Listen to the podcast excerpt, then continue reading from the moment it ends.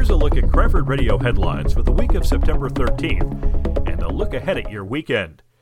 The Cranford Township Committee voted unanimously Tuesday evening to accept the Planning Board's recommendation not to rezone the property at 750 Walnut Avenue for residential use.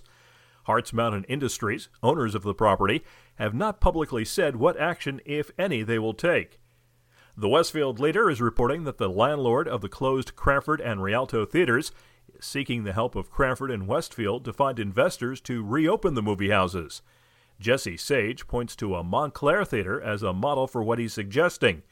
He also is reported to have said that if a theater operator can't be found, the buildings could be fitted with mixed retail and apartments with the marquees left in place.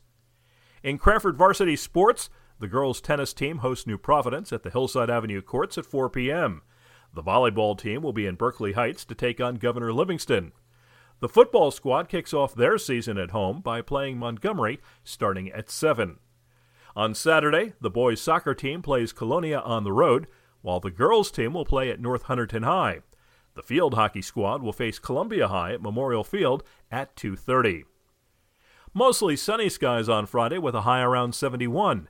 Saturday will be mostly cloudy with a slight chance of an afternoon shower, the high around 77. On Sunday, it will be partly sunny with a high of 81.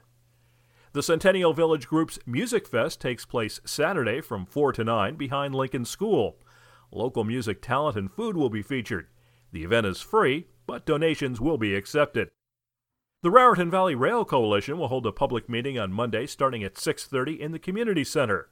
The Regional Plan Association will make a presentation about their report on the Hudson River Rail Tunnel. For more details and events, check Cranford.com. News provided by TAPinto Cranford. For Cranford Radio, I'm Bernie Wagenblast.